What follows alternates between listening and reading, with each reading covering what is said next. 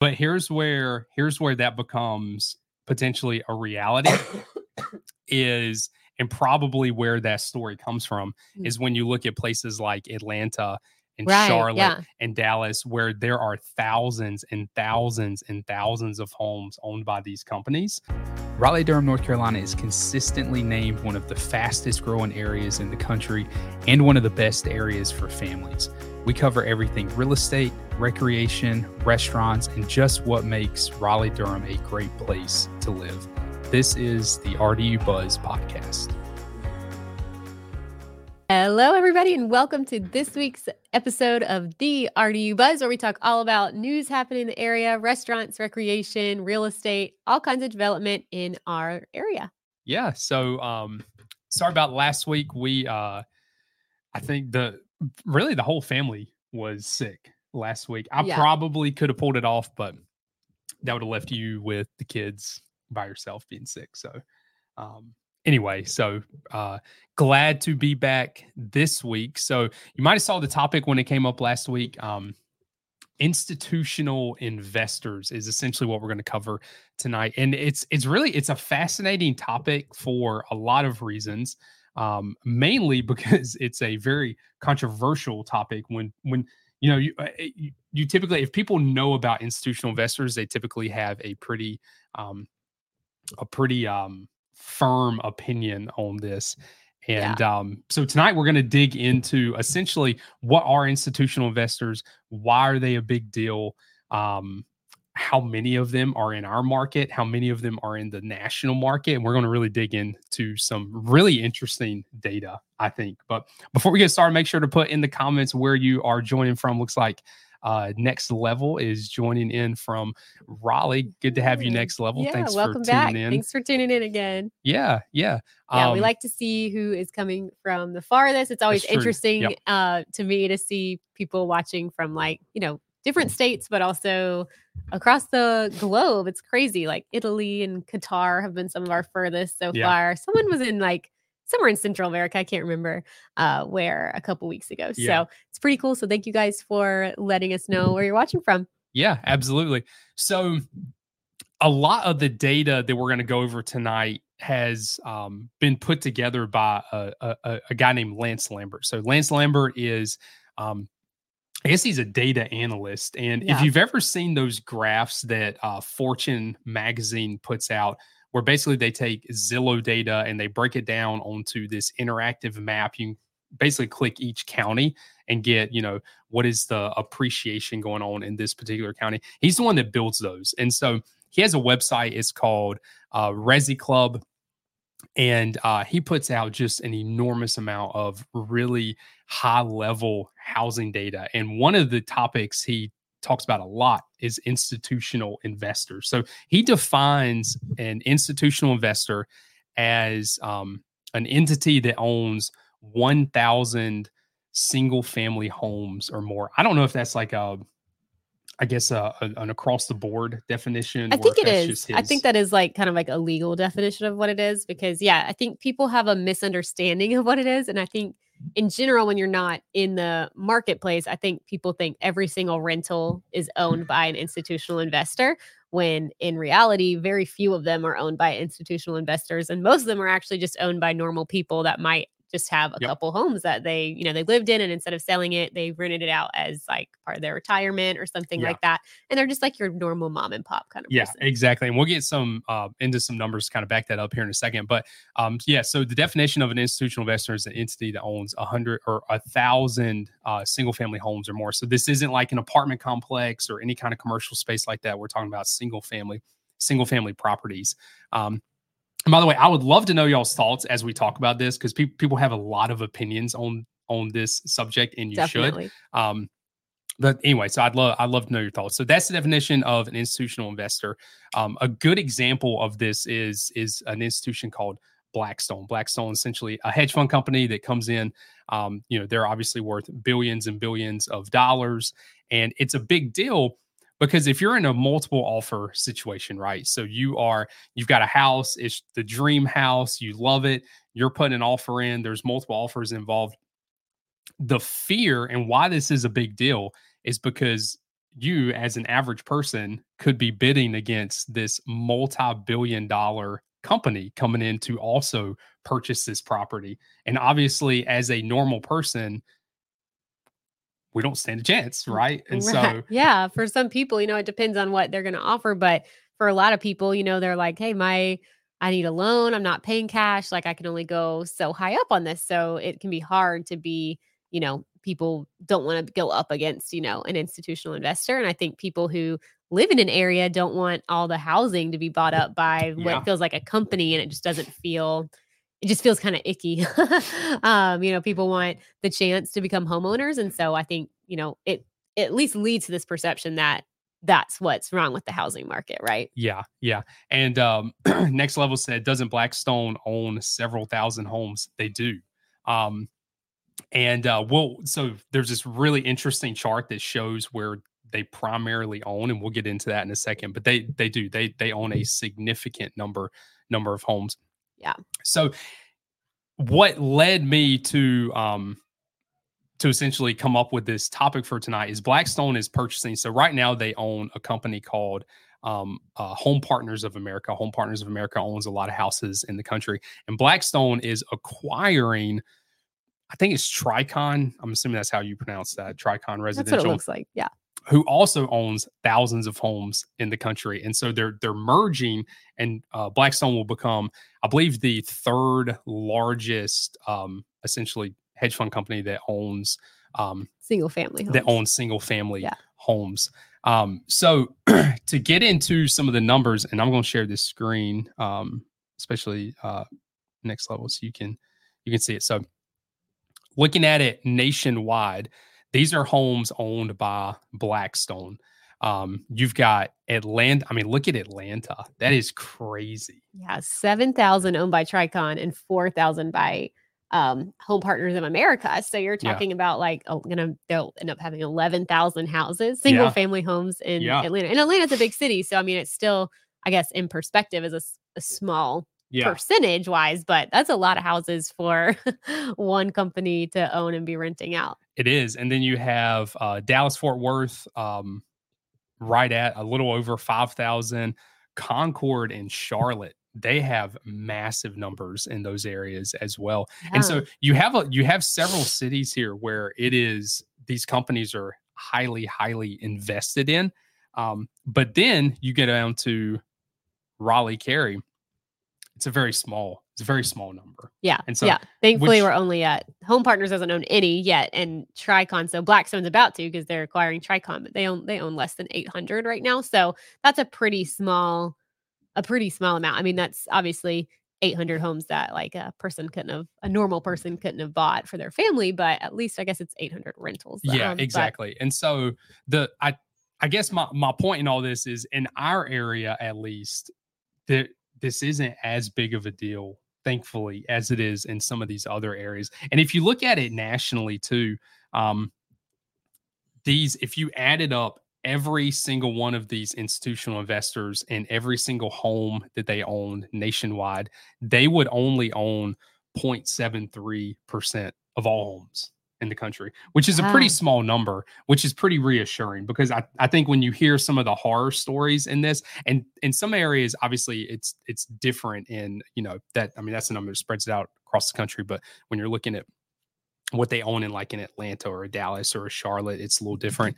Um, but 0.73 is not a doomsday scenario. Yeah, for sure, for sure. Because when you go on, like, if there's like a news article shared or something about the housing market on Facebook by like a news company or something like that, I feel like the comments are always, you know, everybody thinks they know the reason why the housing market's so bad. It's, um, you know, the inventory is only tight because I feel like everybody says it, the because of all the institutional investors that are in there, and it's just like, well, I don't think that's really like the whole picture of Yeah. what's going on with the housing market. Sure, it could play into the scenario every now and then. But at the end of the day, there's just not a lot of inventory and there's a lot of people looking Yeah. to move. So But here's where here's where that becomes potentially a reality is and probably where that story comes from Mm. is when you look at places like Atlanta and right, Charlotte yeah, and Dallas, where there are thousands and thousands and thousands of homes owned by these companies.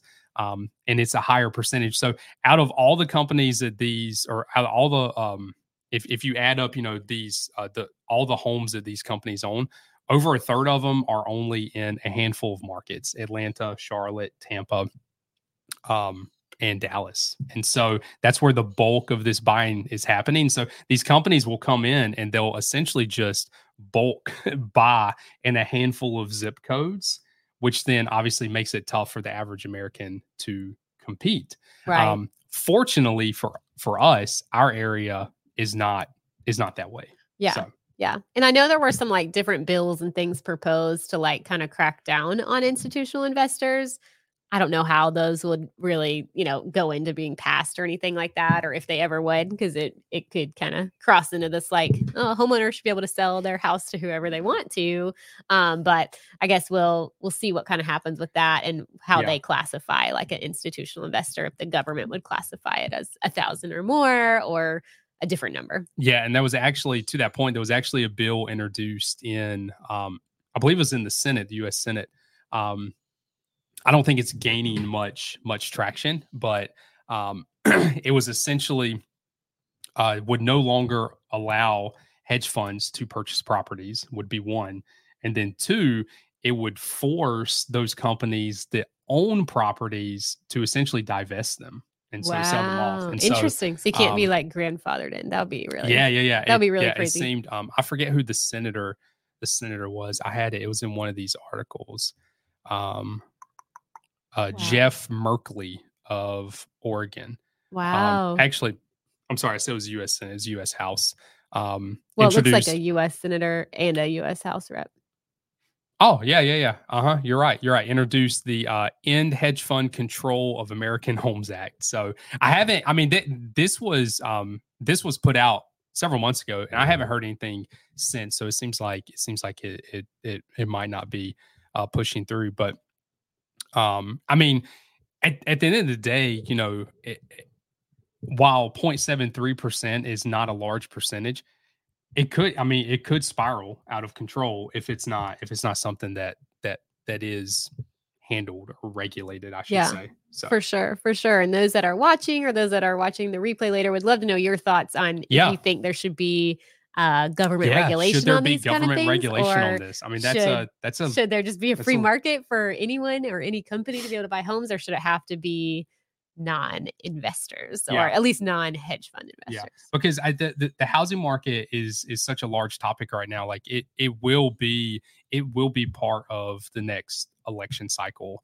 um, on, on both sides of the aisle the housing market will be discussed plans will be put forward of how to help with affordability um, and i think this is this is a piece um, a piece of that um, yeah, next level says sounds like they're trying to gobble up the market yeah i mean i mean it's you, you i mean you especially you look at those regions in like atlanta or charlotte uh, or tampa or dallas where where they are highly concentrated and purchasing up a lot of property um like that i mean it is a big deal there It is. Yeah. it is a really big deal there and so um if i was living in those cities it would not be something i would be very very happy about So, yeah, for sure. And I wouldn't be very happy if it was, you know, my neighbor's house or something got bought up by that, you know, like an institutional Yeah, investor. Yeah. Like, "Ah, I really wanted it to be a real person, you know, like yeah a new neighbor, right? So I think just from a home,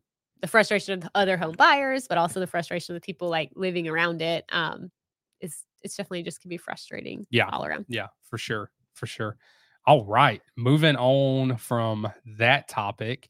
Um was Oh, actually, Crystal made a good point. Oh. She said, "I think there should be some regulation. Home ownership is so important for building wealth, and the investors jeopardize that. That's for sure. I Mhm. mean, uh, people who own homes are significant, have significant more um, wealth in their life than people that don't. And Yep. you know, I think." It's such an important part of building wealth in your life, especially as you come to like a retirement age. And those who never had the opportunity to buy are definitely not in as good of a financial position yeah. like in that retirement portion of their life um Yeah. as those who have so for sure yeah, and that's and that's spot on. And and you know, I we we touched on this um one one evening, one live. I can't remember when it was.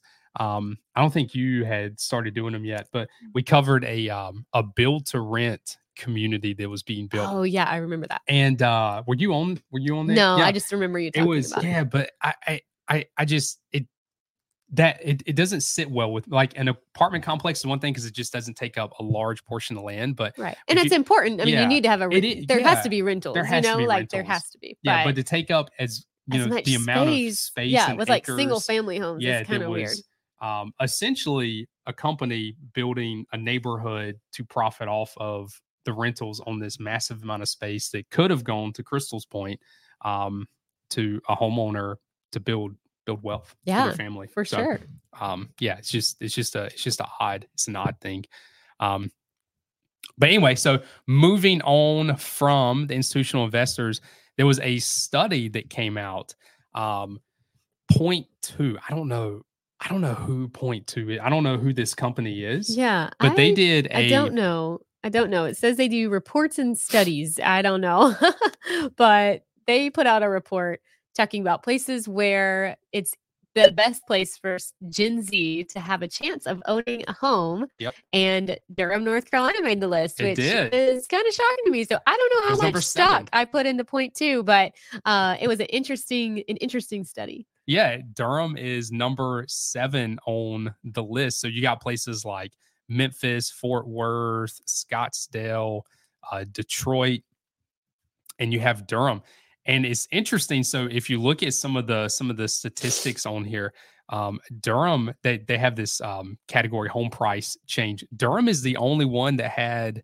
Well, I shouldn't say the only one. I, I the the only one above one percent that yeah. had some housing um, um, uh, Growth. appreciation or growth. Yeah, everyone else was was in the negative. So Durham's like the bright spot on this list. Yeah. So there are different categories where home price to income ratio, home price change over time, um, homes sold over the listed price, Yep. days on the market, and the Gen Z home ownership rate and, and unemployment rate. So those were the categories they were looking in to rank them. I still find it a little odd that Durham made the list in Scottsdale, Arizona, because Scottsdale, Arizona is a well-known like luxury market. So little surprised by that. Other places kind of make sense, you know, like Lincoln, Nebraska. You know, like it just seems like a lower population and maybe an easier entry Yeah. point into the market.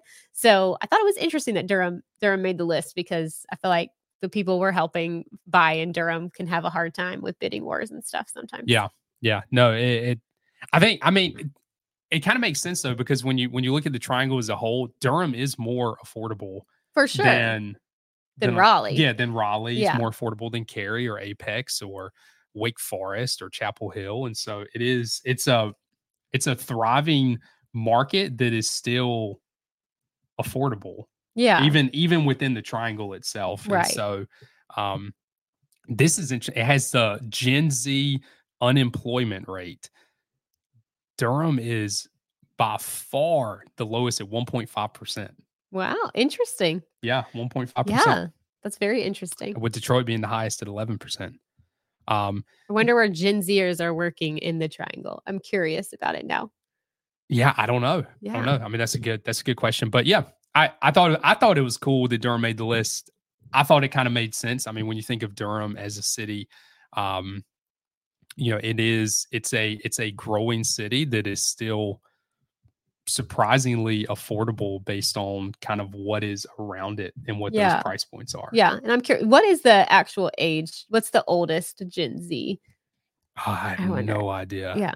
I don't really know because I'm just wondering if some of those people maybe because we've helped a lot of people in the past that are moving in for like medical school or residency. Okay. 97 to uh 2012 Okay. is Gen Z. Okay, so 97 would be like 25 roughly. I don't know. But anyway, I, I do wonder how many of those people maybe are enrolled like at Duke and maybe their maybe their parents pitched in and helped them buy a house Yeah. while they were in medical school or in residency or something because that could also kind of contribute to that unemployment rate being kind of low. But that's Yeah. very interesting. I'd love it is. it would be interesting to see. I mean, obviously we only have a little bit of information here, but how they kind of came to those numbers. Yeah, it is. So anyway, high school. Durham made the list. Um, Good job, Durham. yeah, yeah, yeah. So um Raleigh, um, so out of the top 100, Charlotte was 27, Greensboro was 28, Raleigh was 43. Yeah. So it's interesting to me because I feel like Greensboro is much more affordable than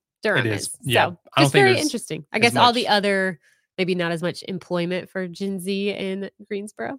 Yeah, maybe so. Maybe Yeah. so. All right. The next topic we're going to cover. This is an exciting one. Yeah, I'll let you lead this one off. Fuquay is getting a Target. Target is coming to Fuquay, which is really exciting for the people that live there. I know Yeah. that I'm sure it's going to be a relief to get a store like a Target. Um, because I mean, as much as you know, anyone wants to say it, Target is like I feel like it's just like a necessary part of life to have a superstore kind of thing around where you can go in and get everything you need within one spot. Um, and I, I think Fuquay does have a Walmart already. I don't Yeah, recall. I'm not sure. Um, but it'll be nice to have that target there Yeah. for sure. Be helpful for people. It will. It will. And it's uh so if you've ever been to um if if you're local and you've ever been to Garner, um in Garner there's this uh, really nice shopping center called White Oak. Um the same company or White Oak Crossing, I believe. Yeah. Um, the same company that developed White Oak Crossing is the one that's going to develop this. okay. Um, nice. and that's a, I mean uh, that's a really nice development in in in Garner. There's a lot of new construction neighborhoods kind of popping up around around that um around that uh that that that retail development. right. Um and so yeah, I mean this is this is going to be a really nice this will be a really nice shopping center. So yeah. And I'm sure it's going to anchor, it sounds like some other things too. So hopefully, maybe some more restaurants and I don't know, maybe other small businesses. Yeah, so um, it says it'll feature um, 800,000 square feet of retail space um, with office and multifamily buildings, and will be built out over the next over the next 10 years. Okay. So wow, that's it's gonna be a pretty time. So it might yeah. be 10 years until you get your target, but Yeah, but it's coming. It's coming. Um, yeah, it's gonna be called Gold Gold Leaf Crossing. So kind of kind of continuing that like similar name that they went with in uh in Garner as far as the the, the, yeah, the instead of a white goes. oak, it's a gold leaf. Yeah, Yeah, you got to have like a, a plant and a color. yeah, yeah. but um if this will be on kind of on like a main stretch this in this in downtown not not downtown Fuquay but this uh the the the stretch of real estate this will be on has quite a bit of development already there um it's got like fast food restaurants and you know stuff like that grocery stores and whatnot Yeah. um but uh yeah i mean that's that's a big deal you know places i, I i've always said and and yeah i've said it about places like clayton um in Fuquay, you know, th- these are places where sometimes the residential development outpaces the commercial development. And so anytime you get commercial development wins in these areas, it's a big deal. It's a really big deal yeah. because these areas, like the population in these areas It's exploding. is exploding Yeah. and you need you need developments like this to help meet that growth. Right, right. You don't want to move to an area and feel like, oh, I moved to Fuquay, but I always have to drive to Tar- to Raleigh to get Yeah. to Target or something. Like you don't, you know, it's a developing area with a gr- growing population, and it definitely could sustain its own target for yeah, sure. yeah. Johnston County did get a target. Um, Johnston County is where Clayton is. Um, well, I, I said they did get a target. They're going to get a target, uh, but it's going to be, I believe, in Selma and not in Oh, Clayton, which is so which is yeah, kind of weird. I've which is a been rooting for- for a Clayton Chick Fil A and a Clayton Target for a while. You guys have, you, I know y'all want one, so yeah, hopefully Yeah. soon. At least you can drive to. Sel- I don't know if driving to Selma is any faster than just going to the Raleigh, Clay- the Raleigh Target for someone that lives in Clayton. Though. yeah. Probably So, not, depending on what part of Clayton you're in. Unfortunate. All right. so moving on from Target to some housing data. I'm actually I'm I'm really excited about some of the housing data um, that uh, that came out. Um, Next level said I was on Zillow today and found 500 acres for one million in Four Oak. Wow, Wow. Yeah. that's yeah. They could do some Um, serious commercial development. There yeah, yeah, yeah. 500 acres. Um, so in January, um, this past month, it was without a doubt the absolute busiest January we have ever had. I mean, I felt like I was just running crazy. Um, Yeah. it was really busy. and it's good to see some like data behind this and that this wasn't just you know it wasn't just us but it but it's kind of the market um, moving. And so there is, I'm gonna try to a little uh here we go. Try to shrink this down some so I can see it. All right, so I'm gonna share this screen with y'all. I got some housing data on here. All right, so new listings. That's a really big number that everyone cares about. I mean, look at look at this jump from December to January. December, the new listings in the market were 2,000. January, they were right at 3,500. So essentially, that means 3,500 new houses were listed in January. Now, why is this a big deal? Because this is the biggest January for new listings we have had since 2021. That's awesome. Which is a great sign for the market to come. I think as far as loosening up of inventory. So yeah, the problem we, some, we need some inventory badly. Yeah, so yeah, the problem in the past has been over the past several years is there's just there's not enough inventory to meet the buying demand. And so new listings is the way you fix that. More listings hit the market to meet that buyer demand competition um, can hopefully level out some. But um, 3,400, 3,500 new listings hit the market this January.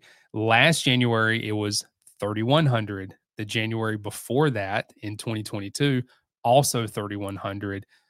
You have to go back all the way to 2021 to find a better January. So I think that's a I think that's a huge deal. Yeah, for sure. I mean, it's great because it's definitely been you know, with the interest rates rising last year, there was a lot of fear with people. I feel like you had this lock in effect where they were not wanting to move because they're like, look, I've got a 4% interest rate on a less expensive house. If I wanted to move, I'd have to get a higher interest rate on a house that's probably not as nice as the one I'm in to like yeah. keep my payment similar, you know? So I think people are glad that we're not at those 8% numbers. It feels a little more stable, even though we're still still higher than, you know, I'm sure people would like, like sitting closer to the upper sixes. Um, you know, I think people are are ready to make a move and ready to put their house on the market. Yeah, yeah. So I I I'll be really interested. I mean, you look at you look at all these past years, new listings in January, and they start to tick up all the way until midsummer. Um, and really until May, and then you kind of start to see like a little bit of a decline off from that. Um, so if we're seeing this in January, I think it bodes really well for for this year. And yeah, so if we can yeah. see inventory improve, because I, I, you know the, the the demand right now has really shocked me, especially you know I've been tracking interest rates, and last week interest rates hit seven percent again. Now they're right under seven percent now. They're at six point nine. Um, but the demand with the high interest rates has really has really shocked me because it is is significant. Yeah, I think people are just accustomed to it now. Yeah, you know, they've been so this too. way since like the middle of last year, and people just know it is what it is. I don't think it's going to really change. Yeah. I feel like last year people were like, it's going to change any day now. And then it would change, but for the worse. Yeah. you know, it would keep going up. And now it's like, okay, it went down a little and it's kind of just feels steady and similar. So I think people just feel more comfortable. It doesn't feel as volatile as it did this time last year. Exactly. So yeah, I think uh, I think all the signs right now are pointing to a really a really strong year in the housing market when it comes to new listings, when it comes to home buyer demand. Um, you know, we're I mean we're, we're we're seeing multiple offers across the board, pretty much at every single price point. Yeah. Um, so yeah, for sure. I think uh, for sure. Yeah, think, the competition, the buyers are there and ready, and thankfully some of the sellers are catching up. yeah, yeah, yeah, yeah, yeah. So I think it's good. Um, yeah. The only other topic I have, I didn't pull a news story for it because it was kind of fresh yesterday, but I saw uh, Disney is um, investing 1.5 billion dollars into Epic Games, which is the reason that's a big deal. Epic Games, a lot of people may not know this, but they are headquartered in Cary. Yep, yep, headquartered so, here in Cary. They bought that yeah. mall and then never did anything with it. I know, I know. It's so so. There's a there's an old. It was um uh, Cary Town yeah, Center. I yeah, I, yeah, I believe so, or Cary Town Mall, or I, yeah, yeah, I, I can't remember. Like but anyway, they bought the mall and they basically tore it down to build in their new office and and it's it's really just kind of sitting there. Yeah, and I actually I, I, think i covered this several several months ago on here. Um and uh yeah yeah yeah it's just it, it's it's it's kind of odd. Um but maybe this 1.5 billion investment from Disney will help expedite that building that building process some. Um, yeah. But yeah. anyway, I thought that was cool. That's uh, you know, and that that that investment is is obviously it's an investment in in the company, but that yeah, company not in real estate, but yeah, but that company is here. is headquartered here. Yeah, So that investment goes back to our area to a degree. yeah, yeah, it's true. Cool. All right. Well, that is all that I have for tonight. Um, I appreciate y'all joining in. Um, seriously, let us know your thoughts. Uh, if you're watching this in the future, let us know your thoughts, especially on the institutional in, investors. I just thought that was an interesting topic to hit. Um, one that folks are really passionate about, and and rightly so. They sh- you should be passionate about that. I mean, that's a that's a big deal. Um, so would love to know your thoughts. But that's all we got, and we will see y'all next week. See you next week.